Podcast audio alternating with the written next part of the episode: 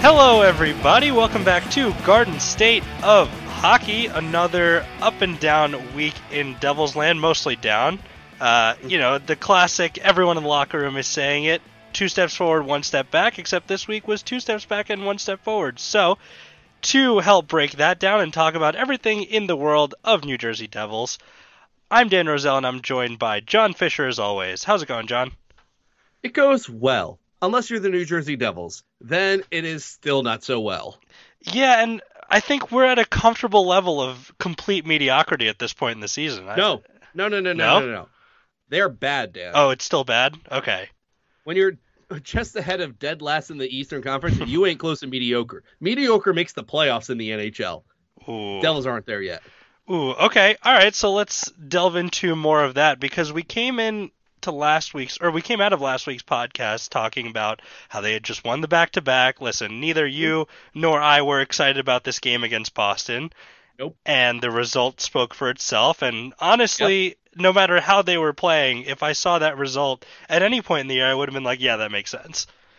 True, but it, nonetheless, it just highlights the fact that, and since I'm a hockey blogger and you can all have great imaginations of what I'm doing on this podcast, so you can't see what my hands are doing, you take one hand out and say, This is where the Devils are, and then you take your other hand and put it way above the other hand and say, This is where Boston is, and that's where you got to want to be one day. Because that was pretty much what the game demonstrated is that even though Boston did not have Patrice Bergeron or Torey Krug, despite the fact that the Devils are coming off two wins, despite the fact that the Devils came into this game with with some freshness, two days off, they had time to prepare. Boston basically took him to school. hmm And it's not something as simple as Boston has a superior system or superior talent up and down the lineup, even though they definitely have some superior talent in certain areas. The big thing about Boston that I, I saw in the 5 1 loss to them is that this is very reminiscent of the Jacques Lemaire days of the New Jersey Devils, where it wasn't so much that the system was so difficult, it's just that every line and every pairing committed to that system. There was no break. There was no, oh, this pairing's just going to dump and chase and be done with it. Or this group is just going to hang back and let you gain the zone. Every shift, every pairing, every line, swarm the puck carrier. Don't sit, sit in your own slot and collapse. Attack the puck carrier because you know you can beat it off the Devils and keep rolling off the cycle. That's Boston's game in a nutshell, and they decisively defeated the New Jersey Devils five to one. It's to the point where it was just demoralizing, Dan.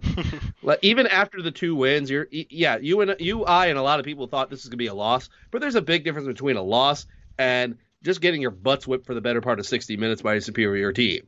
So basically, any goodwill and good feelings that came out of that back-to-back set, a lot of it was a race because it was just a harsh reality of, yeah, this team is really good, and you are nowhere near really good. hmm And you know that mentality of just sticking to the game plan, the aggressive forecheck, rolling all four lines. Uh, that's something that it feels like the Devils haven't had. To be honest with you, you're not going to love this, but since the 2012 playoff run under Pete DeBoer, that was really the last time it felt like all four lines were on the same page on this team, which is Right. crazy to been- think about. And there have been some nights where everything clicks for the Devils and they look dominant. I mean, let's be real. Everybody has those games where everything looks good. But Boston just pounced on the Devils. The there are very few fo- positives you can take from the game. Nikita Gusev got a goal. Mhm. Hey, the Devils scored a goal against Boston this season, so woohoo. uh, you know, at some point it was close for a little bit. It was actually looking like maybe a potential winnable game. It's only down 2 1 after two periods, which, in my opinion, hey, you just need one good shot, one good shift, one good period. You take the game. Boston immediately went out there and said, Yeah, here's a power play goal. Yep, here's another goal from Grzelcyk. Yep, here's a Connor Clifton seeing eye shot. Yep, that's the game. Roll everything up in a trash bag, throw it out the window. You know, thank you. Good night. Here's another L. Yeah, I feel like we didn't really exactly go out on a whim last week, as we did record before the Boston game. But I'm pretty sure we mentioned that Pastrnak and Marchand would be all over the score sheet, and as they are every game, not just against the Devils but against everyone, they were all over the score sheet.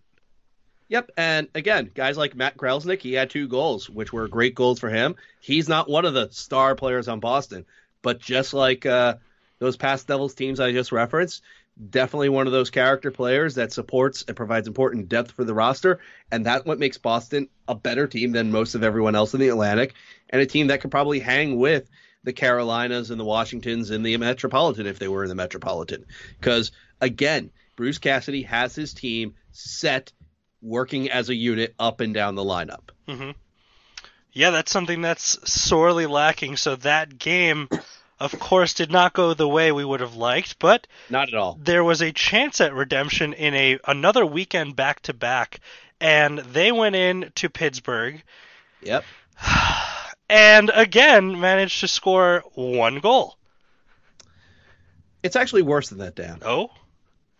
So, the the Penguins played the night before this game. Mm-hmm. So the game was on Friday. The the Penguins played in Brooklyn on Thursday night and they lost in overtime to the Islanders. It happened in the final minute overtime. So think about this. Pittsburgh, they lost in overtime in their own house to the Islanders on Tuesday. They go to the Islanders' house on Thursday, and they take 64 64ish minutes to end up with another loss. And yet, despite the fact that the Devils came into the game with two days off, time to prepare, time to practice, time to even sit down and watch that Penguins Islanders game to see like, hey, who maybe is doing is doing well, who's not doing well. The Penguins looked fresh as a daisy from minute one against the Penguins. Maybe the first couple minutes were okay for the Devils, but before you knew it, the Devils were being outshot like something crazy, like eleven to 3 mm-hmm. in the first period. And Mackenzie Blackwood was doing his very, very best to try to keep it close, but the Devils were just completely outclassed in that first period. It was a bad first period. They ultimately were and they ultimately ended up getting outshot 18 to 6, highlighted when Dominik Kahun just went around a diving Mirco Mueller that was sliding into oblivion as Cahoon danced into the slot and put a backhander back past Blackwood. So you're thinking to yourself, okay, this is bad. The Devils look crummy when they shouldn't. There was some hope though, Dan. Mm-hmm hope. In the second period, for the first 10 minutes, the Devils had a carryover power play, and Taylor Hall actually scored a goal. He scored his first goal in nine games. Mm-hmm, mm-hmm. It was a good goal. He sure set him up. Hall finished it past uh, Tristan Jarry, who had a very good night in his own right. And the Devils went on to put up a ton of shots in the second period. They finished the period with 20 shots. Keep in mind that the last Devils Penguins game last week, they put up 21 total. They put up 20 in the second period only. However, one bad pinch by Andy Greene opened up the doors for Jenny Malkin to spring Jake Guentzel for a score, which he did. So you're down 2 1, but you're thinking to yourself, okay, the Devils were great for 10 minutes of that period. They suffered a little bit in the second, but it ended up being even. It's 2 1 again. 2 1 is winnable, Dan. Yep, absolutely. 2 1 is totally winnable.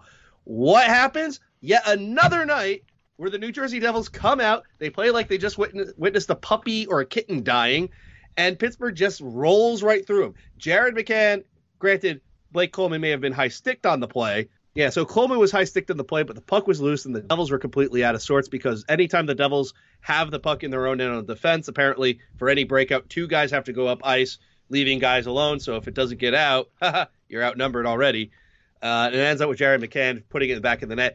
25 seconds later, John Marino sends in a long shot that comes off the weak side goes through a little bit of traffic, beats Blackwood, and for the first time, the first time, Dan, since the first game of the season, we see a goaltender change. Mm-hmm.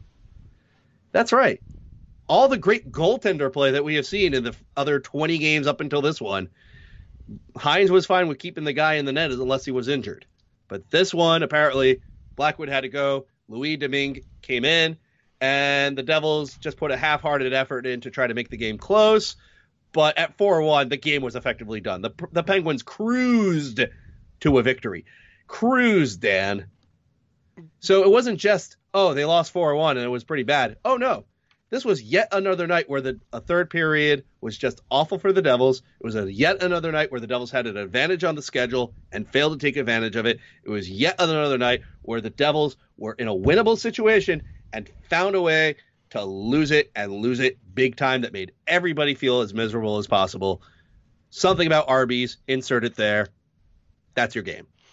Yeah, that was the uh, the continuing theme of first of all the atrocious third periods. I believe you had something on this this week yes, on Monday I had a whole post about third periods, and I'll touch on that when we get to the th- the third game of the week. Mm-hmm. So you know, again, they were undone by their third period. And the Blackwood substitution, I kind of see where it was coming from because he had been in a lot of games in a row. So at 4 1, you kind of think, okay, maybe it's not worth keeping him out there just because this game feels out of reach. And also, he's been pretty much overworked, I would say. But. Yeah. I don't think but it was as much. other game... Oh, there were a lot of other games where you could have done that move and For- justified it. For sure, but th- it was uh buildup of how many games he had played in a row, I think, that contributed to him actually pulling the trigger on that. Because as we've seen with Hynes, even when the game's out of reach, he doesn't really switch things around too much. He's just going to let the guy ride it out. So this was more of a maybe a fatigue factor playing in, and also getting Louis Domingue to see some pucks before he goes in the next day and starts. True. And he did do exactly that. He started the game against Detroit, which I think a lot of people would have expected since this was the game for last place of the East, Dan. Mm. Detroit was the one team the Devils have been ahead of uh, all week in the standings, uh, thanks to Ottawa figuring out how to play hockey. Mhm. So this was very much a, a game for last of the East. And Domingue played very well. Uh, not that Detroit put up a lot of pucks. Detroit really showed that they are a bad team. And they lost Anthony Mantha during the game, too, which is one of their better players. Right. So they were already shorthanded um, by the time the game was going. But Domingue was very quick with his glove, very good with his pads. And on a couple of those plays, he had to be good. Like, it wasn't like Detroit just threw up junk for 60 minutes. There were some actual tough saves there. What was surprising about this one, Dan, was that once again, the game went into the third period, and this one was tied at 1 1. Mhm. And Jonathan Bernier for Detroit, he was having a very good night, despite the fact that he's had a pretty bad season. Like, worse than Blackwood, better than Schneider, but still a bad season. Yeah, that And sounds like a was- classic Devils opponent. I just have to throw that in there. Right. The Devils were having all the quantity, but they didn't have the finish. It finally happened in the third period for the first time this season, Dan. 22 games into this season, Dan. The Devils have won a third period at home by more than one goal. Oh my god. The only other time the Devils have went into a game where, where they were tied going into the third period and won the third period to win the game outright was back in November against Carolina. And that was the only other time it happened this season. The Devils have one of the worst records going into the third period with a lead or even tied. But for this one night, the Devils were actually dominant in the third period. Granted, there was a little controversy. I honestly thought that uh, the game-breaking goal was kicked in by Kyle Palmieri, as I saw his leg sweep forward, and the referee nearby waved his hands literally 20 times. Mhm. But upon further review, the puck went in off of a Detroit skate, and therefore that goal stood. And then Blake Coleman got a pass from Madison Bowey, who, mind you, was a Detroit Red Wing, and roofed one up over Bernier to make it 3 1. Detroit decides to pull their goalie super early. Hall gets an empty netter. And then in the final minute of the game, Blake Coleman just presses through the Detroit defense and beats Bernier for a fifth goal that made everybody feel a little bit better that the Devils are not the worst team in the East. Yeah, and uh, you never want to celebrate not being the worst. You want to celebrate No. being the best. But at the very least, if you participate in the toilet bowl, you better win. Absolutely. And I, and I, for one, was pleased with the win, Dan. I'm pleased that the Devils actually dominated a third period, not just in the score, but also in the run of play. Because there have been many games where the Devils would dominate the run of play, but they would find a way to lose, whether it's bad goaltending, bad turnovers leading to goals, bad penalties, you know, you name it. This time, this one night, the Devils identified that this team was lax in their own end. Madison Bowey was absolutely terrible. The Devils picked on him a lot. Jack Hughes didn't have any points, but my goodness, did he undress so many Red Wings that night? I'm I was almost afraid that we were going to get an indecent exposure fine given to the Red Wings. You know, the Devils just kept pressing. If anything, there could have been more goals in this game. Wayne Simmonds had a couple great shots that didn't go. Travis Zajac had a glorious uh, takeaway, uh, but he was denied at the crease. Like there were multiple, multiple, multiple, multiple chances where the Devils could have just really ran it up on Detroit. But ultimately at 5 1, you can't be unhappy. I was pleased. I didn't feel like I was wasting my time. I was still fearful after that third period where you're just going, oh no, it's 1 1. Detroit could just have one good break, and who knows if the Devils are going to score? We have no idea, but they did it. So, yeah, I can understand why a lot of fans weren't super happy about the game because, yeah, you beat Detroit, like big whoop. But you got to take your wins where you can get them when you're as bad as the Devils this season. Mm-hmm. So I was pleased with it. Yeah, no, for sure. I mean, it's something that if there's any chance to stay alive at all, you have to beat the worst team in the conference. That's a given, and they failed to do that as recently as last week at the time. So it's something, I guess. It's just weird to think about being too thrilled about it given the efforts that they put forward against one of the best teams in the league and then followed by one team that is significantly depleted coming off of a back-to-back game where the Devils just really couldn't muster anything up at all. No, exactly. And unfortunately for the Devils, if they want to have a real chance of getting back into this playoff picture, they got to find a way to at least get results or at the very least look competitive in these games. Mm-hmm. I think a lot of people would have been a lot less hostile about the situation with the team if the Devils lost to Boston, let's say 2 1 or 3 2, or if the Pittsburgh game went 3 2, or, or, you know, the run of play was a little more even in that third period. It, it wasn't like, here's two quick goals and Blackwood got the hook. It's, all right, here's what happened. It is what it is, and you move on with your life. Mm-hmm. But again, you know, those games featured bad third periods. They featured a lot of bad play before the third period. Right. And and combined with the Devils' record and their run of form this season, you know, ain't nobody happy about this team, and they shouldn't be. I mean, nobody expected an 8 10 and 4 team going into Thanksgiving week. You and I, I have said many times, if the team fall, fell flat on his face, I didn't think Hynes is going to make it to Thanksgiving. And lo and behold, it looks like he's going to enjoy a turkey dinner. Well, he's going to enjoy it on Wednesday or Friday, but he's going to enjoy a turkey dinner as a member of the New Jersey Devils organization. Mm-hmm. Yeah. So, what are they? Where do we move from here? Basically, is my question to you. With the schedule looking the way it does coming up, and again, we're recording this on Monday, so we're not going to encompass the Minnesota game that's taking place tomorrow upon release. I, I don't know. You, like it feels against Minnesota, away at Montreal, and against the Rangers at home, followed by what'll be encompassed next week anyway against the Sabres. On the road in Buffalo, where they were horrendous in the second game of the season, what are we looking to gain here? I feel like we're past the point where we can be satisfied with, you know, they need this many points out of, they need at least half the points out of these contests. They need to get probably at least 75% of the points available here. In a theoretical world, you are absolutely correct, but unfortunately, we live in a practical world and we have to deal with the team that we have. Right. Honestly, I would take this approach of one game at a time, as cliche as it sounds, because ultimately, you know, how you perform against Minnesota is going to impact to a degree how you're going to play in Montreal, and how you play in Montreal is going to impact how you play against the Rangers, our hated rivals. And then following that, you definitely do have a real tough schedule where you got two back to backs to start December, as you mentioned, Buffalo, Vegas, and then you got Chicago at Nashville.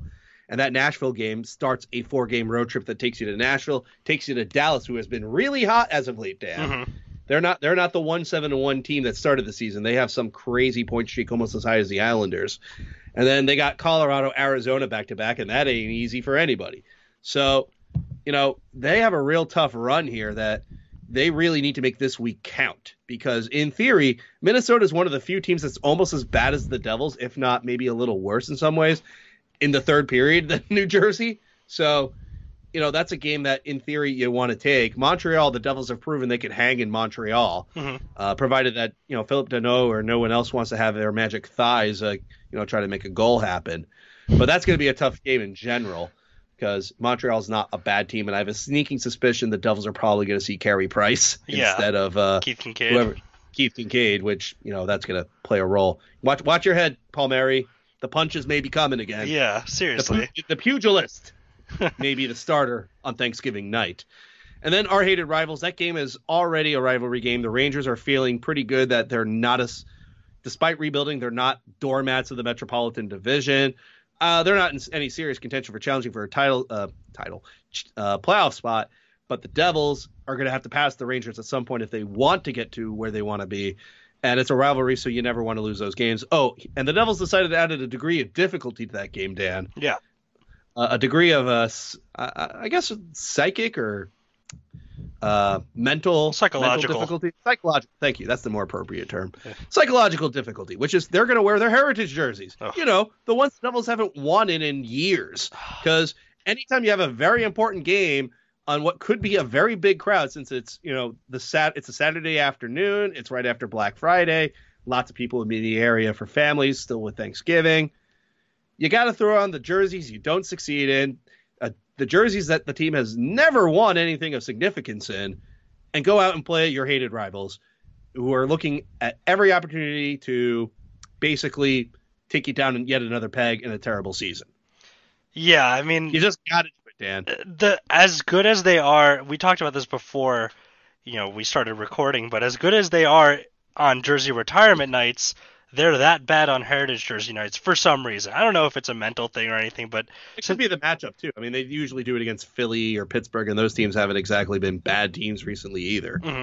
it- it's entirely possible, but it's still with the results going the way they have, they haven't even pretended to come close in any of these games. As far Right. as I remember. I mean, they're they've played more than a few heritage jersey games, but I never remember thinking, "Okay, cool that that game went the way it did in a game where they were wearing those jerseys." They this is always the feeling I get. I always feel so confident every time I hear there's an uh, after the first two or three, every time I heard there was a jersey announcement or a jersey retirement ceremony, okay, mark that down as a win on the calendar. For some reason, when the legends are in the building and not actually working for the team like Marty Brodeur is now, they do well. And when they're not, and they're trying to harken back to the Devils of old, they play like the Devils of old and really don't put up much of a contest and get walked all over. So I'm hoping that doesn't happen this time around against the Rangers. But you're right, this is a very, very crucial week. And if we're talking about Christmas as the benchmarker for the Hall pivot point or Hall decision pivot point, as well as the pivot point for the trade deadline in general, do you move guys like Wayne Simmonds? Do you move maybe an Andy Greene if you can find someone for him? He's still a very good penalty killer, but if the Devils are out of it, could they get some value for him as well? Well, these are all the big questions that they have to answer, and you know, as it currently stands, the answer to, to it is yes, yes, yes, yes, yes, and yes, because there's no real value of holding on to pending UFAs, um, unless they've already talked to you and said, "Look, I want to stay, I want to be around for another year." So, you know, you have to listen to all offers as they come. But getting back to your original question, Dan, in terms of what do they need to do right now, ideally, if they could sweep this week then you know everybody will be feeling a lot better even though that's not likely at all. I did pose the question on the all about the jersey uh, twitter feed uh, back on sunday. Uh, a quick poll 306 people responded so not exactly a huge response but it's a response. I asked how many games will they win out of these three? And the uh, plurality said two. Mhm. uh, roughly 33% said two, 32% said one, 24% said three, and 11% said zero. So I think the expectation from the fans is that they're going to win one to two of these. The harsh reality is that they want to get back into the playoff picture. Jumping over the Rangers, that's a bit four point swing right there. Taking Montre- Montreal down another peg would be very helpful, and I'm sure Florida would help, you know, be very thankful of it. Um, so that's that's really the goal. Unfortunately, the Devils have put themselves in this position where they need to get results almost all the time. You know, you can't take hot L's over and over again. You just can't afford it. Yeah, the biggest issue is that they haven't won more than two games in a row this year. They have not managed to string together a win streak of more than two games at any point this season, which is not going to get you anywhere. Even if you win two out of three, if you do that over the whole season, that's one story. But the way they started, it's not feasible anymore. So No, it isn't. No, absolutely not. it's the kind of thing where you better start stringing them more than two at a time or you're just going to fall behind because again with the division snapshots that we're seeing everyone else just keeps winning or getting points it really Yep. feels like every single game involving a metropolitan team goes to overtime Yeah, and the way the schedule works out this week, it's especially troubling because the Devils unfortunately have a Thanksgiving Day game. hmm even though the NHL is called the Boston Rangers game on Friday, uh, the NHL Thanksgiving Showdown, the real Thanksgiving game is really on you know, it's going to be in Montreal. It's going to be the Devils in Montreal. They're playing literally on Thanksgiving. But the Devils are playing Tuesday, Thursday, Saturday, whereas most of the division is playing today, today as we're recording on Monday, Wednesday, the 27th, and a lot of people are playing on the 29th. So the Devils unfortunately have to witness more points being earned by teams that they really should be hoping they don't get points again. And it gets more problematic when those teams play against each other. Columbus has a bunch of games within the division this week. So guess what? Their Columbus failing may help the Devils in the short term, but it's going to be even harder to catch up with the Pennsylvania teams uh, later down the line because guess what? They got those extra points in November. And that's unfortunately that's that's that's the situation the Devils are in. The the Crosby led Penguins are always a completely different team once the calendar turns as well. They you know, he's injured right now, but he should be back around that time.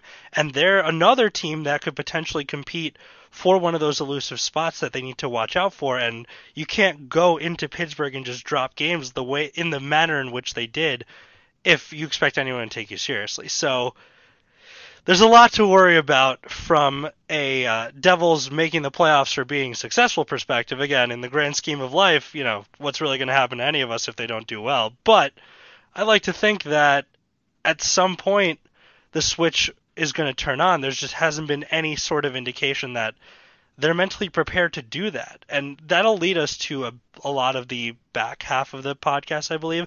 I just wanted to bring up um, one more thing about these couple of games, just perusing through the numbers, looks like whatever was making Nikita Gusev an absolute black hole has been mitigated for the most part, which is a very good sign for someone that they're paying four and a half million a year to for this year and next. Well, truth be told, he finally learned some lessons about how to play off the puck. It's not just the combination of who you play with. In the NHL, you're responsible for your own job. Mm-hmm. You're responsible for your role. And Gusev literally was not helping on defense, and he wasn't helping enough, enough on offense. There are still many of plenty of times where he's trying to make passes that just aren't there, or he's trying to force shots that aren't there. He's not really realizing that the NHL defensemen are really that good at closing you down and making you react faster than you really want to. But Gusev has settled down a lot of the nonsense off the puck to be more of a contributor, and that's a good thing because, as you said, not only is it does it help the value, but the Devils honestly just need more pl- people to play well. Mm-hmm. They just don't have enough people playing well right now. So, yeah, Gusev over the whole season, his numbers are still crummy, but it's not as cr- it's not as disastrously crummy as they were, say, at the end of October. Mm-hmm. And another thing, just as a shout out for CJ, uh, Blake Coleman is coming along to be a pretty solid winger. Well, he has been a solid winger. Mm-hmm. It's not new he's pretty much the definition of a solid second slash third slash occasional fourth line, you know, guy who can help out in a lot of different areas. Like he is more than earning his 1.8 million per year. He is very useful. He can get a couple good bounces. He'll occasionally dazzle you with some skill that you didn't expect that he would have, like that roof of a backhander he put up and that bra- uh, breakaway, well, sort of breakaway he had against Bernier. His two goals against Detroit. Sorry, the um, he's been doing well. Um, he's definitely had some rough nights earlier in the month, but it's good to see that he is back to his scoring ways and his more useful ways. And th- if the Devils are going to continue to get results, they need guys like Coleman to keep it up just as much as they need guys like Gusev to step it up. Mm-hmm.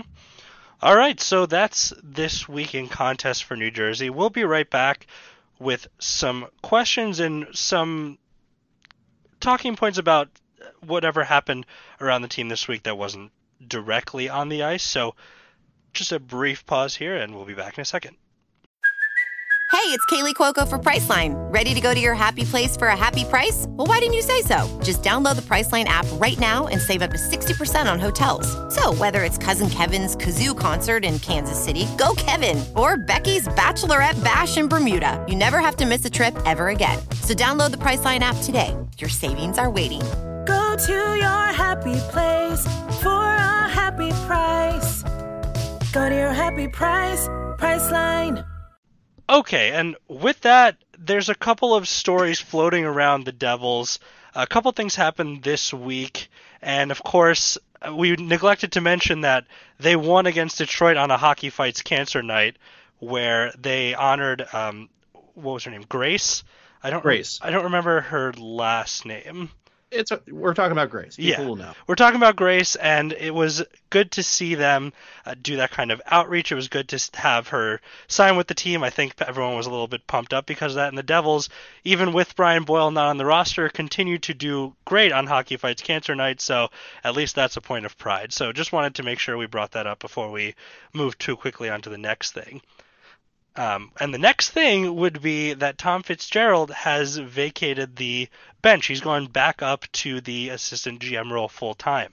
And this experiment was supposed to hold the players a little bit more accountable, help out Ah. the coaching staff a little bit, Ah. and uh, yeah. So I, I, I hear you have some thoughts on this. And how how do you think his time behind the bench were there any noticeable differences or was it something that's more of the same and they realized it was more of the same so they're just sending him back It's more of the same. Mhm. Like he's been behind the bench for a month, and yes, the Devils have won some more games, but it's not like Tom Fitzgerald, as far as I know, did anything in particular to le- make that happen. I mean, the Devils have still come out and blew some pretty big leads. They still had some pretty bad third periods, which is one of the big issues plaguing the team all season.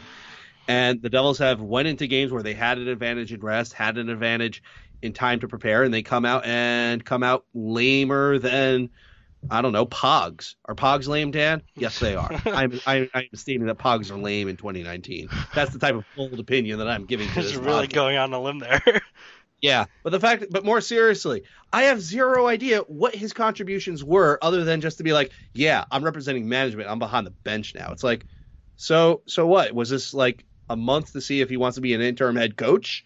Was this a month to just really just hang out? And this notion of he was there to assess things, you don't need a month to assess things. Like it's not like the Devils only play like one game a week. Like I, I mean, I, I immediately am drawing a blank as to exactly when he joined the bench, but if he started by the Arizona game or after the Arizona game, that's let's see, one game in October, then one, two, three, four, five, six, seven, eight, nine, ten, eleven, twelve, twelve games in November. You mean to tell me you needed 12 games and a handful of practices on top of that to know what the team is doing? Like, uh, I, I'm really confused. The the decision itself, I, I I could have bought that. All right, management is showing that they want to, you know, put a little muscle behind the bench and let Hynes know that, and the staff know that, hey guys, you got to pick it up. But the Devils are still bad. They're still near last in the East. They're still behind everyone else in the Metropolitan. So I don't know what his benefit was, and I don't know why they're deciding now of all time to send him back. I mean, yeah you could have done you could have done this after the road trip, after the Vancouver game, and, and, and at least then you would have said, all right, it was after the road trip. We think we got this, and then you know the Devils would have gone off and blew a third period lead to Ottawa. that was my biggest question about this move happening right now i don't really understand the timing of this at all. Like what do they say? Like mission accomplished you can leave? Or is this kind of like okay we haven't seen enough improvement we're kind of giving up on this coaching staff? Is that more of an indicator of that? Or is it like a, is it tom fitzgerald coming taking notes on what he's seeing and then reporting back to ray shero from like an intimate distance? But you can do that at any point. I Yeah. just i just don't really get why they would remove him now unless there was something specific said. I don't I don't really know. For all we know, it may have been something as simple as Tom said, "Yeah, I've seen enough. There's no need for me to be here." Mhm. It could be something as simple as there's no need to do this anymore. It could, or even it could be just personal. Maybe he's like, "Hey, I'm going to be somewhere else this week. There's more important things I got to do, so I don't really need to be here." Mhm. It'd be something as simple as that. That being said, it is a it, wa- it was an odd decision to make to begin with, and it's an odd decision now that it's ending. And unless the the this is again a sign that Fitzgerald could be an interim head coach in the near future, I don't quite understand why it lasted a month. Yeah, and he, I know he's interviewed in the past for vacant GM positions. Yeah, he wants to be a GM. He doesn't want to be a head coach. So I, I'm not sure why any of this is happening now, but that's just the news of the day. That's basically what has gone on, you know, off the ice. Besides the Cory Schneider demotion, which we talked about last week, and the Louis Domingue promotion, also uh, Brett Seney came up from Binghamton. He was the B Devils' leading scorer at the time of his call up, and his place in the roster kind of comes at the expense of a couple of guys we thought would be more mainstay in Jesper Bratt and Pavel Zacha. Yeah, for the Detroit game, Zacha and Bratt were scratched for John Hayden and Brett Seney. Now Seney, I can you can make an argument makes sense.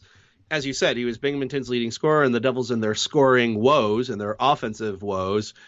You know, it's not the worst idea in the world to see. Okay, look, Seney, you've been playing hot in the, in the AHL. Let's see what you can do. John Hayden, on the other hand, I there's no need to put John Hayden back in the lineup. If, if you're having issues on the ice, John Hayden will not fix any of them.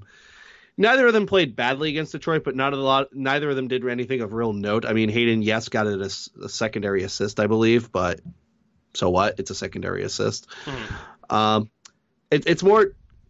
I, I think this this contributed to some of the bad feelings after the win. Is that, as you said, Zacha was playing well. Granted, he he played badly in Pittsburgh, and Bratt was totally invisible in Pittsburgh. So it's not like they didn't earn a night off, so to speak. But I can understand why fans are going, wait a minute, if you're not if you're thinking these guys need something to get going, something to get confident in, and you're not going to play them against one of the worst teams in the league, precisely how do you expect them to get your confidence back? Right. You know, I mean, we saw Hughes dance around these guys. Zajac was stealing pucks from these guys. You know, what do you think Bratt and Zacha could have done to these guys? I think the other source of the frustration is that since the Devils won, you know the old you, you know the old standby for coaching in the NHL, Dan. Hmm. If you win with this lineup, that means you don't change the lineup, right? Because clearly everything worked. So oh, there's a good chance the Devils are going to go to this Minnesota game uh, with John Hayden and Brett Seney playing again. And again, Seney I can understand. I'm not mad about that. It's Hayden and more importantly, the you know the sitting of Zacha and Bratt. Of course, if you had to put both of those guys back in, if you take out Hayden, you got to take out someone else. And if it's not Seney, it's probably Jesper Boqvist, and then people will be unhappy about that. So the lesson here, Dan, is you can't please everyone. Never try. Yeah.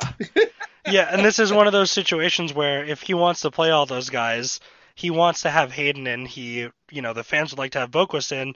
Really, the only way to get the combination of those four guys in, Seney, Hayden, Boqvist, or I guess Boquist, and then some one of Bratt and Zacha is if someone gets injured. That's realistically yeah. the only way we'll see all of them at once because everyone else is eating too much money to be scratched or has already been scratched and probably won't be scratched again. Looking at Nikita Gusev.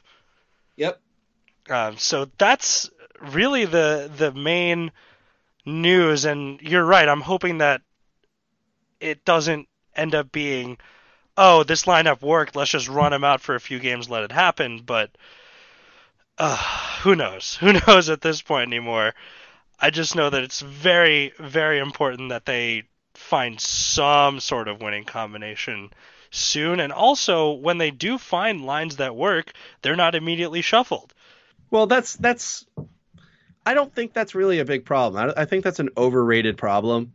Well, it's because they haven't had the, lines that worked. well, yeah, that's mainly it. It's like, yes, you know, in theory, some lines would work and, and, would be nice to see on paper, but the Devils have one of the worst team offenses in the NHL. So mm-hmm. clearly they're not working. Right. And, you know, so all you can do in a game is change them. Like there's only so much you can do in a game. Um, but, you know, Dan, this is a nice jumping off point for some of the questions that we have received from mm-hmm. our glorious listeners. So I asked on the All About the Jersey Twitter account, you know, for questions before the show. And I received four responses three of which are about the coach. Aha. Uh-huh. So they, they all kind of run together here. So we'll, we'll, let's let's try to address all three of them at once. So the first one came from Damian Shaw, even though his Twitter handle is Gabriel Rasputin. Okay. Which is it, Damien? Are you Damien or are you Gabriel? I mean, they're both nice names. I don't know why you got to hide it, but hey, you do you, man. Anyway, his question if Hynes does get fired, who do you think replaces him for the rest of the season? And who would you like to coach this team in the future? So that's the first coach related question. Mm-hmm. The second coach related question is from Jersey Scott, uh, who we uh, answered a question in the past. Said, since we're going retro, he's referring to the heritage jerseys. Bleh. That's exactly how I feel about those, by the way. Mm-hmm. Uh, can we call in Larry Robinson? which, which, yeah, I'm hey, not opposed. To, yeah, I'm not opposed to it. He'll he'll I'll answer that one immediately. Larry Robinson, at the very least, could uh, earn his money by sitting Miles Wood down and saying, "All right, Miles, what you're doing is not hockey. I played for one of the greatest teams in the history of the game. Let me show you how to play hockey." And no, you don't shoot from the sideboards on a rush. okay, there's my Larry Rob, my terrible Larry Robinson impersonation. Well, I, I feel like Larry Robinson could be relaxing on a beach somewhere and remotely coaching the team, and they'd still do a little better. True. I mean, Larry is very much a teacher. You don't with Skype, you don't have to be in the office.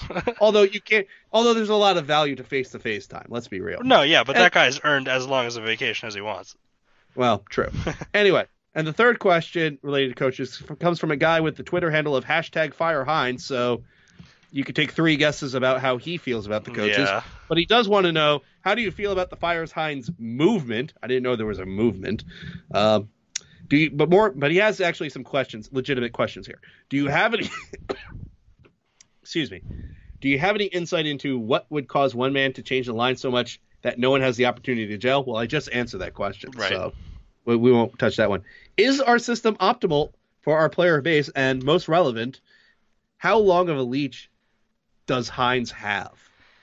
Okay. So Dan, that's three questions, not entirely serious, but some of them are, and they they represent the people, Dan. Yep. And let's be real, it's the elephant in the room. We've been talking about this quite a few times on Garden State of Hockey. We've talked coaching, but now let let's get down to brass tacks. I know I've said for a while that if the team falls flat on his face, I don't think that he's uh, the head coach by Thanksgiving, but it's looking like he's going to be the head coach by Thanksgiving. So clearly, I'm wrong again, but I'm a hockey blogger, and unlike other hockey bloggers out there, I'm willing to be wrong. So, that said, let's answer these questions, starting with the first one from Damien. Let's say Hynes does get fired, Dan. Who do you think replaces him for the rest of this season? And who would you like to coach the team in the future? So they're two separate questions here. Yeah, and I think that the only answer is that you'll get two different answers for those questions. I think Correct. at, yes. at this point it would be very difficult to find someone who would not only because because the reason you would change your coach is if you still think you have any sort of shot at this or you want whoever you want taking over next year to get an early start and get adjusted to this team. I think they're going to be in that weird middle ground where they think they can still compete. They might switch things up, but then whoever they hire out, which I'm going to be honest with you, I have no idea who's who they could find for this. I I've been saying maybe Ken Hitchcock, and please do not speak to me about Babcock because the only things I've heard is horror stories and the fragile mentality that the Devils players have displayed this year would not mesh well with the Mike Babcock. I know a lot of people like the whole concept of yell at them until they're better, but I don't think that would be beneficial for a team where if they are very bad, then they trade a lot of pieces away, and all of a sudden they're left with a bunch of young, impressionable guys who wouldn't need someone like that. They would need someone who is better at you know developing these players out. And we saw Babcock with so much talent in Toronto not win a single playoff series. So I don't know why people are saying that he would be a good fit. I've, I've been seeing that take as well. My well, it's very, oh, well, it's very much name recognition, Dan. Yeah. I mean, he's a name. Yeah. And let's let's let's talk about the real elephant in the room here. He would get a ton of money if he comes to New Jersey. The way it works for coaching salaries is that there's no double dipping. Mhm. So if the Dev- let's say he does get hired by the Devils, the Devils will have to take on the remainder of his contract, as I understand it, or whatever they do decide to pay him. He'll still get like a fraction of the money from Toronto for his current deal. Mhm. So you're gonna since we're talking about it because the other thing is that Toronto paid a lot of money to bring in Mike Babcock. Yep. A lot of money. Like way more than like I want to say three John Hyneses. So to that extent, he's almost cost prohibitive, even if he turned out to be the nicest guy who ever niced in, in the game of ice hockey. He's just too expensive. Yep. So that's I think a bigger reason why he's not going to be considered at all. I, I it's think a lot of money to spend on a guy, even if you even if you wait till next season. It's still a lot of money for a guy who probably ha- is going to be able to call his own shot for next year. Yeah, absolutely. He can. uh, There's going to be teams. You know, these stories can come out. Mitch Marner can say that he basically just rookie hazed him, and I don't think there are you know owners and GMs that would shy away from that. But I don't think it should be the Devils, and I don't believe that Ray Shero has any sort of pre-existing relationship with him that would kind of make him, you know, more inclined to pick him. Now, what I'm kind of weirdly selfishly hoping for is that Nashville continues to fall off. They get rid of Laviolette, and then maybe he would be an interesting choice as well. But that's just a recent thing that started up now that they've gone on a bit of a losing streak, and I think they find themselves out of the playoff picture right now. Okay. Well, I will agree with you that uh, the answers to the questions are going to be two different people. I fully see that the, the Devils do fire Hynes, and at this current rate, they will fire Hynes at some point. Mhm. At some point, you just got to throw up your hands and say this isn't good enough anymore. Mhm. It's going to be an interim head coach. Now, the interim head coach, the Devils actually have some interesting internal options. Because typically with an interim head coach, you give it to an assistant. And you have Rick Kowalsky, who is the head coach of Binghamton. So at least a number of the players are familiar with him. If you really want to, if it's just literally interim to ride out the season, I guess you could survive Alain Nasreddine doing it, even though I don't think he's good enough to be an assistant head coach. Um, Claude Noel is a pro scout with this team, and he's a former head coach in the NHL. Mhm. So they could call, they could look at their scouting department and say, "Hey, any of you guys want to be a coach again?" And they could do it is on an interim basis. So they're not completely bereft of options internally. If it's just take care of the next three to four months, and you know let the season play out as it is. Mhm. Um, I think the only way they would go outside of the organization is if either they need that to go outside the organization to secure a, a man's services, or if they, as you said, really believe that they could still make the playoffs, and therefore they need somebody with uh, more legitimate experience that isn't an assistant or a scout right now. Well, that's what worked for the Blues last year. They had Berube waiting in the wings, who was, Mm-hmm. you know, someone with NHL head coaching experience. They fired Mike Yeo, switched to Craig Berube right around the new year, and that's when things started going well for them. I just am worried that the Devils may be too far out of the picture by the time that they make a change like that for them to be able to salvage anything and might make the mistake of, you know, kind of gumming up the works in terms of hiring the next coach and maybe saying, Right. okay, this interim didn't work out this time, but let's give him another year instead of let's just start fresh. And the big factor in this as well is that that person has to, if they have any sort of chance of re-signing Hall, it might be someone that carries from interim to mainstay head coach. Well, forget about Hall. Okay. Hall Hall's not part of this discussion. Mhm. And, and more importantly, I think this is something where the Devils, and especially ownership, in my opinion, needs to put their foot down and say we need to do what's best for the New Jersey Devils, Mhm. not Taylor Hall. It's not the New Jersey Taylor Halls. No, sure, but he's But the- but still anyway. a points leader. He's still, you know, the Yeah, but- pivot point of the team. Right, and and everyone and their mother is saying the guy's going to be traded before you know tw- July first, twenty twenty. So it's kind of moot at this point. Mhm. Um, in any case, to answer the, Damien's second part of the question, here's an interesting option for the future. Bruce Boudreau, Mhm. the head coach of Minnesota, he's in the final year of his contract, and Minnesota is not going anywhere.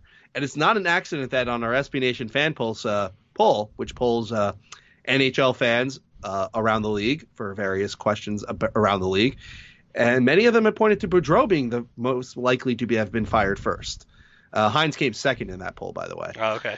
And it's it's it's a combination of Minnesota not doing well, but also they have a new GM who didn't hire Boudreau. Boudreau's in the final year of his contract, and Minnesota's not looking like they're going to contend for anything. So it's almost like you might as well just cut the cord now. And not that I, you know, I have to do a little more research in terms of whether or not I would like Boudreau to coach this team.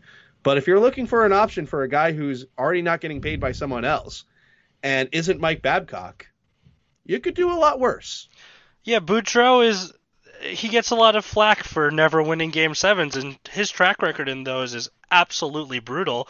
But, But the Devils have to get to a game. seven. exactly, like in order for him to lose a game seven, they have to participate in a game seven, which is not Yes. something they can say they've been a part of in a very, very long time. So Not if it since 2012. So if it gets them there, then I have no issues with it. He's someone Yeah. that is interesting, but it seems like the time in Minnesota has significantly been soured. Uh, and they've also had a lot of turmoil in the upper management level as well. So Absolutely. Yeah. there's a lot of things going on where, you know, Fletcher is making the most bizarre trades that do not help his team at all. And, you know, what's Boot- any coach with the roster moves that they had made over the last couple of years, he would have a hard time, especially since the Yeah, two guys Bill- that they're paying a ton of money for are very frequently injured. Yeah, and Bill Guerin now has to clean up the mess, and I'm sure Bill Guerin has his own vision, and that vision is likely not going to have Bruce Boudreau in it. Mhm. So, you know, as a coach, what do you do? And, and And anyway. that's not to say that you know these are just options of coaches with some NHL experience, but there are uh, coaches elsewhere that could potentially get their shot uh, to to have an NHL head coaching gig, much like Hynes got his here. And I'm not saying that that's the best option for a team like the Devils and where they're at now, but we don't know what that search is going to look like. So whether or not there are any readily available NHL experienced head coaches around, there could be a situation where they go after someone who's you know, coaching over in Europe or doing something else like the Sabres did with Krueger, which has been up and down, but at the very least, they're more exciting. It's something that there's a lot of different options if you don't keep the interim coach through next year. Right. So let's let's change let's change uh, tracks here a little bit. Mm-hmm. So so the Larry Robinson question, you know, Larry Robinson's not going to be an option. Yeah. Like you know, I, I, I like Larry a lot. He's super knowledgeable about the game. He would be a great teacher, but no, it's not happening. As much as I like to see Jacques Lemaire come out and say, "Hey, these guys are out of shape again," that ain't happening either. Well, because he's doing great. He's flying as a member of the Islanders staff now. Well, yeah, there you go. You know, Lou knows things. Anyway, so let's answer Fire Hynes' questions. you know, so it, again, we already answered the question about the line changes as far as the question is our system optimal for the player base? The answer is no. No. No it is not.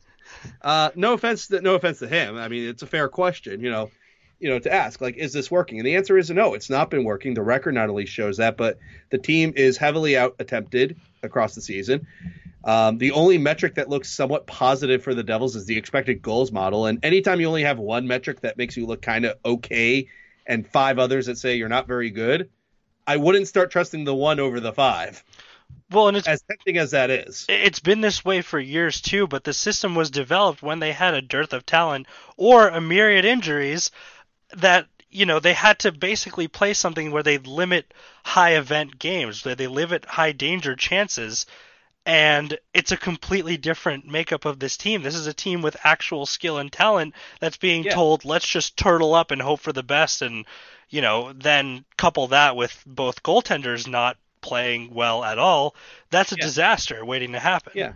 Add in ineffective special teams, add in not finishing your few chances that you are creating. It's, you know, again, the style of play that, that, that Hynes is running, the system, so to speak, has can be functional in theory, but in actual practice of the season, it's not been. So no, it's not the best best system at all. Mm-hmm. And that's, I think, a big point in favor of yes, even if the Devils go out and win all three games, if you still want to say Hynes isn't the right guy for this team, I can't say you're totally wrong. Mm-hmm. So let's answer the last question here about Hynes, and then we'll move on to the the higher level question I have, the fourth question. Mm-hmm. How long of a leash does Hynes have? Again, I thought he'd be done by Thanksgiving. That's not looking like going to be the case. How long do you think he lasts? I've said Christmas. But I can see a scenario where if they're that far out of it, it's the same mentality that Hynes has for goaltenders um, in game, where listen, it's lost anyway. Why bother doing this now? They just let him ride out this season and kind of you know take him out the back after the season ends and say, all right, thanks again, on to the next guy. I don't know if they'll necessarily jump to make a move just because the logistics of it are a little difficult if they're that far out of it. That my biggest fear is that they're in this weird middle ground where they can't make a decision one way or another. But I'm gonna stick with my original um, check-in point of Christmas. All right. So in retrospect, I should have done a little research to see exactly when MacLean was fired. I know it was around Christmas. Yeah, it was December uh, 23rd. I think I looked this up okay. the other day. All right, fair enough. Um, if I'm not mistaken, the Devils were off that day. Mm-hmm. Um, I don't know if they played the night before. I want to say they might have, or maybe on the 21st. The point was is that they had a couple days off to make the change. The Devils only ha- have a three day break after their four game road trip in December, which is the 15th, 16th, 17th, they're off. They they play Arizona on the 14th, they come back to New Jersey, and then they host Anaheim on the 18th. If you think that a new coach is going to need three days, which would mean the Devils would have at least one practice under this new head coach, interim or otherwise, that somewhere in that range may be the ideal time to do it. The thing is, is that I get the suspicion that with Fitzgerald now leaving, for all we know, Hynes is a dead man walking. Like Mhm. one bad loss, another blown third period, another big lead lost. Um, that could be curtains. So for all we know, you know, if the Devils blow the Minnesota game, and I hope they don't. Mhm. I hope I hope in retrospect, you know, as you guys listen to this on Wednesday, you know, I, I don't get to be proven right here. But, you know, it's entirely possible, you, you know, we could see some cuts uh, on the 27th. But I think if you're looking at logically where it could possibly happen, I'm going to say the 15th, assuming the Devils do not really improve. If the Devils go on a sc- you know on a tear of wins and score lots of goals, and they look, excuse me, they look much better, they win that road trip, then Hynes will be safer for much longer. Oh yeah, I mean, any sort of coaching discussion is moot if the team is winning, uh, with the exception of Robbie Ftorek. Well, there were some extenuating circumstances in that case.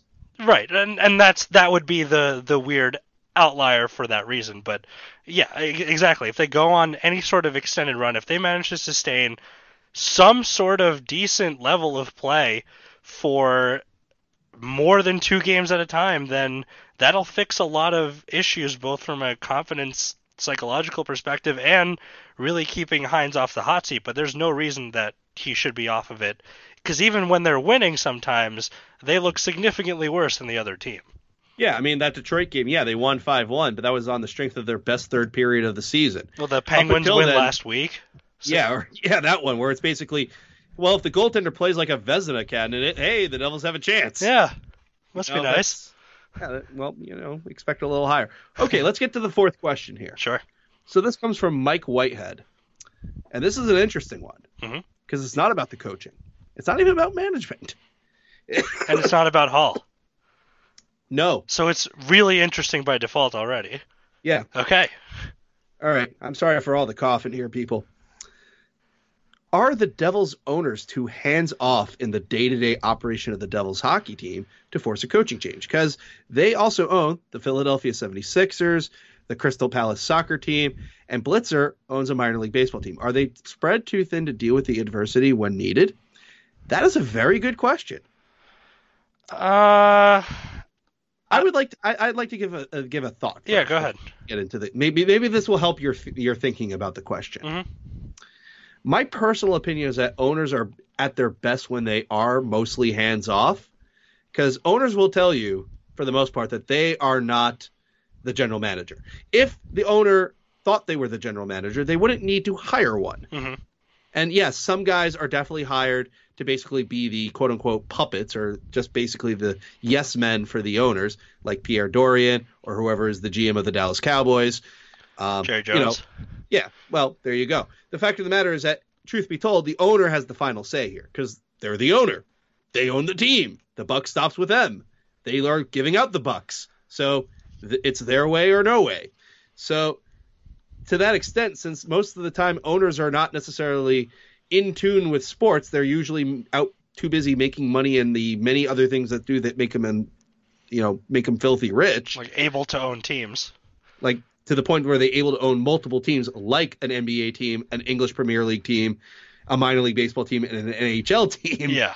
You know, also some esports stuff. I'm sure they have other ventures. Mhm. Also, they own the Prudential Center. You know, there's a lot of they got their fingers in a lot of pies, Dan. hmm So to that extent, my opinion is that I don't really want them involved in a lot of affairs other than to give a green light on financial decisions because Mhm. it's their money. That said, to answer Mike's question here, this is actually an interesting interesting question because you know, you got to think if you're Josh Harris or David Blitzer, you agreed to bring on PK Subban and his salary.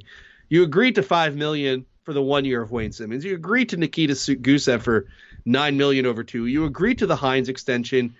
You you you presumably no, you did give a green light to Nico Hischier's extension. And you, presumably you have a number to play with for Taylor Hall's extension if he wants to. So that's a lot of money that they've worked with over the last, you know, several months in 2019, Dan. hmm You you can't tell me that they're not looking at the record going, I thought we were going to be a playoff team. What's going on here, Ray? Yeah, So- you you say so- that, so but this- okay, keep, keep So going. so to that extent, I think Mike might have a point here in that they may be because they have so many other ventures, they're not as concerned But that being said, that in of itself is not a concern. I don't think. I, I, I this is sort of like I don't want the devil I don't know. I don't know if Josh Harris or Dave Blitzer would be great guys in terms of uh, making per- coaching decisions or decisions on a coach. Right. That's why they got Ray Shero. That being said, I could totally understand if they're calling up Ray going, guys, we're 8, 10, and 4. What the hell? Yeah, I can see them getting involved from a okay, give me a progress report and what's the plan here perspective, but I definitely don't want them making any sort of decisions. Like the only reason I know uh, certain owners in sports, and I think a lot of the ones that end up going mainstream are for negative reasons. They're Yeah. they're almost too involved. I mean, you look at we were talking about um, who Dorion. we're talking. ab- Oh no, sorry, Melnyk. We're talking about Melnyk all the time. Uh, we're talking about James Dolan constantly in the news cycle, and For the Knicks. I, Yeah, with not the, the Knicks, Rangers. but that's the point exactly. He's very involved and hands-on, and he cares a lot about the basketball team. And they haven't been good in two decades. Meanwhile, the Rangers had a pretty good run of success, and he's been pretty laissez-faire with them. So well, he's also he was also told in the 2000s to get away. So Well, they- exactly. they- because he was nixing them. Right. So uh, when you have someone like that kind of taking over, there's a lot of ego at play for people who tend to make that much money. I think they're very proud of their investments and they want to do well, but it comes at the cost of maybe they don't know what's best from the actual sporting perspective and they can have people whispering in their ears, but it's not someone who has been around the sport for a extremely long time. It's not someone who knows the intricacies and ins and outs of the sport the same way that someone coming from it would have. So I don't really want them getting involved with the stuff. I do want them checking in and, you know, asking for any sort of progress and a plan. I want them to hold people accountable, but I don't want them doing that with the players themselves. I think that has to come from more of a hockey mind because again, you're as a player, you're going to listen to someone tell you how to do your job and to do your job better. And as someone who's never done it before, I know, you know, from personal experience when there are managers that never had to do the same role that you did, but they're telling you how to do the job, you tend to not really appreciate or I don't know, for the most part, respect what they have to say because they haven't been where you are in the same level of trench. Now, Ray Shero was not an you know NHL player, but he's been around the game. He grew up as the son of another legendary general manager and uh, and player too. So he has the credentials that he needs, and I think he's the top dog when it comes to all hockey stuff. And you don't really want to mess around with having multiple voices, multiple authoritative voices, because then you kind of get pulled in different directions. It becomes even more chaotic than it is now. I I would Right. rather see them stay away, but again, these hockey contracts that we're talking about, they don't even hold a candle to any of the basketball contracts they've given out over the last couple of years. True, but that's also something that more people, you know, especially among the Devils fans, are realizing. You know, the Sixers have been bringing up the process, the process, the process, and precisely what has it gained the 76ers? Well, I mean, they Not have a, lot. roster that actually looks competitive after Yeah, being after- very bad for a while. Exactly. And, and one fears that that may be the plan here, but at some point, especially in the NHL, especially in this market, you got to get results at some point. Well- you know, you, you can only survive rebuilding seasons for so long. The process And- doesn't work the same way in the NHL, though. That's the That big too. issue. That's that's the other that's the other thing. Like it doesn't work that way in the NHL. It's not like but we're not going to get into that. No. That- that's kind of beside the point. The point is getting back to Mike's question is Mhm. I don't think they're spread too thin to deal with adversity. I think that is actually a benefit in disguise. Mhm. That being said, to your point, Dan, is that I fully anticipate, I fully expect that these guys are checking in, and it wouldn't surprise me if sometime in the near future they just call up Ray and say, "Hey, Ray, look, give us a plan, either to that things are going to get better, or give us a plan about what's going to happen with the coach here because something's not working here." Mhm. And they're in full within their rights to do that because, again, they are the owners. Right. I would rather see them not involved, I think, is the main highlight of. Just to wrap up my entire section of that, I, I would rather them have their interests spread out elsewhere and let the hockey people handle the hockey things.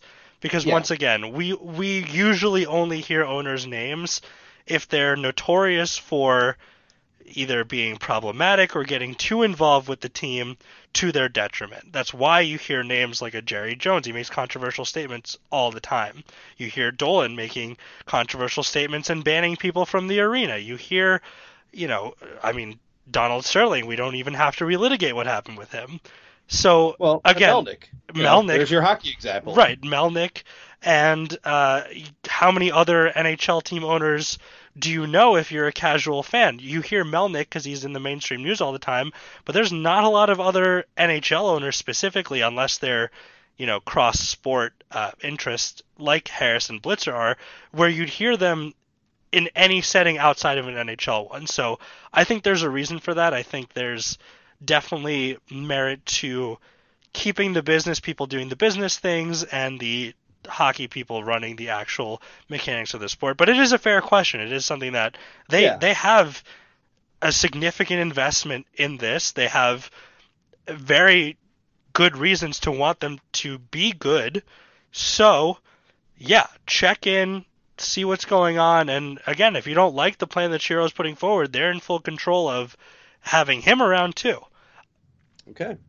So those are the questions that we had for this uh, show from Mhm. Twitter. Thanks to everybody involved. Apologies if I botched your name. I don't think I botched hashtag Fire Hynes, but Yeah. you know, I'm a hockey blogger. I can make mistakes. You know, it happens. Oh yeah, we were asked about the movement too, weren't we? Uh, well, there's not really a movement. Well, there's no movement. Like there, the only thing we've ever heard is that he's on the hot seat, and then they gave him. You know, there's no imminent firing, as we heard a couple weeks ago. And Yeah, listen, not. no amount of Twitter activism will get a coach fired. I'm sorry. No, you, you can bring all the banners you want. You can waste your money on a billboard. You don't have the juice here. Yeah. So spend your money more wisely. Hey, Black Friday is coming up. There's some sweet deals out there. Games, clothes, kitchen sinks, uh, you know, printers, ink cartridges, pens, you name it, it's going to be on sale. Spend your money there. Or maybe don't spend your money at all. Save it, invest it. You know, store it away. Start a retirement fund. Those Yeah. are more more valuable things than the Fire Hynes movement. Yeah, sorry, folks, you're not getting the coach fired. It's just not going to happen. So You really you really didn't will Nikita Gusev into existence. So you're not going to unwill Hynes out of existence. right. Yes, unwill is a term. I whatever. Well, it, now it is. it doesn't it doesn't matter. The point is still the same. All right. I think that uh, is a packed episode for sure. A lot of disappointment as usual, but we've come to Yep. expect that in the Garden State of Hockey until it gets good again. But thanks again for all of your questions. Really appreciate you guys listening and reaching out. And we'll look ahead to this week. We'll be back. Uh, like we said, we're recording before the Minnesota game on Tuesday, recording Monday night. And hopefully they get a result there because, uh, as we said before, they need it. They have no choice anymore. So we all got our fingers crossed. Let's keep cheering on the guys. And yeah, everyone listening, have a great rest of your day. And try not to uh, let losses get too much to you because, again, at the end of the day, it's just sports. Have yourself a very good Thanksgiving. Ooh, very true. Happy Thanksgiving to you and all your families, and for all of you that have chosen to be Devils fans, that's that's extra for your families as well, as long as they're all on board. Now, if you have the situation where you're the only one in your family, enjoy your blessings. Take the three uh, lifetime likely cups and call it a day as your entire Ranger fan family mocks you for this year. Or your Flyers fan family. True, depending on where you are in our great state of New Jersey. All right, thanks again. I've rambled long enough. Have a great rest of your week, and we'll catch you next time.